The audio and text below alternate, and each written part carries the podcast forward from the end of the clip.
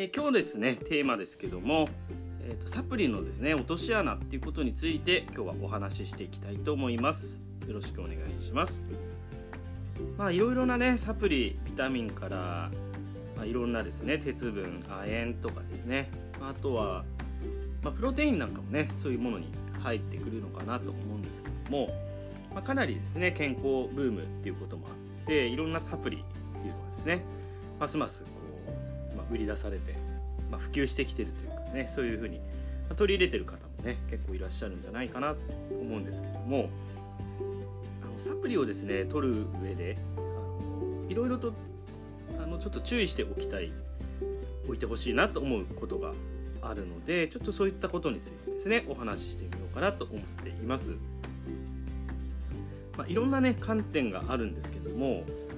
まずですねあの一番最初にお伝えしたいのがサプリっていう言葉の意味ですよね。サプリメントっていうのはあくまでもそのメインのものがあってそこにあの補助的に補うっていうようなねあの意味なんですよね。だから例えばこの食事を抜いて例えばサプリで栄養を取ろうとかですねそもそもそういうふうに考えてしまうっていうのがまず一番あの最初に気をつけていただきたいなっていうことなんですよね。まあもうカタカナでねサプリサプリって呼んでるとあんまりこうその元々の意味とかってね考えずにあのそのものとしても普通に認識しちゃうんですけども、まあ、そもそもの意味は足りない部分を補うとかですね、まあ、そうそういうことですよね。なのでメインの食事を抜いて、まあ、そこだけって確かにカロリーはね抑えられるっていうような感じで捉えてしまうんですけどね。やっぱりこの実際にこう食べてる食べ物からその消化吸収して栄養素を取るっていうことと、まあ、そのサプリっていうそのあある種の化学物質ですよね。だからそういったものだけあの取るっていうことはですねそもそも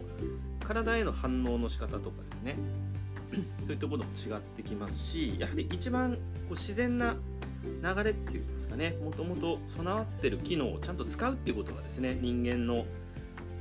あの機能をですねあの維持向上を高めるっていう上ではねやはり欠かせない視点だなっていうふうに思うんですよね。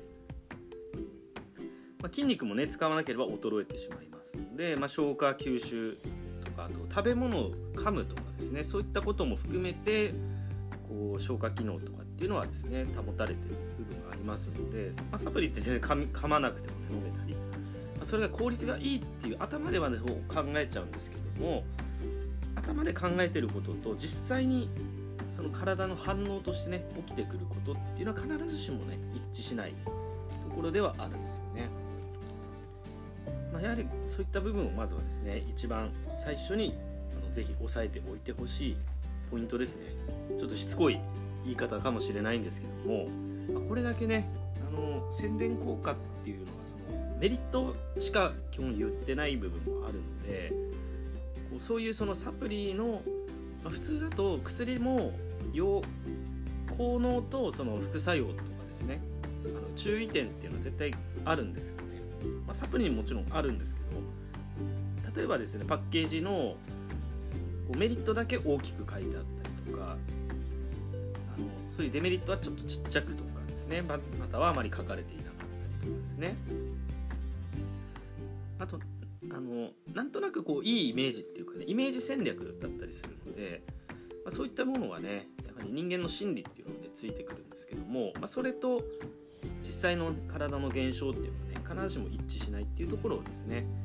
こういったことに関してもね押さえてみていただけるとねあらちょっと冷静に見れるかなって思いますこれ本当に必要なのかしらっていうような形ですね。あということでちょっとサプリのねお話をさせていただいたんですけどもちょっとこの辺ねまだ、あのー、お伝えしたいことがあるのでまた次回のね音声でも続きについてね話してみようかなと思いますのでぜひですね興味ある方は聞いてみていただければと思います。ということで、えー、それでサプリのですねお話の、え、第1番というかね第1弾ということで今日はこの辺で失礼したいと思います。え最後まで聞いていただきましてありがとうございました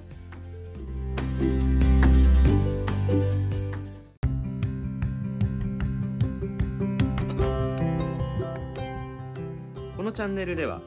日常の食事運動思考の習慣で人生を変えるをモットーに慢性の腰痛やダイエットを解決するために役立つ情報や考え方を配信しています。無料のメール講座を配信しています。頑張りすぎをやめると本当のあなたが見えてくる。腰痛やダイエットを優しく卒業。自分軸ボディメンテナンス5日間メール講座を受講をご希望の方はプロフィール欄にあるリンクからお申し込みください。それではまた次の配信でお会いしましょう。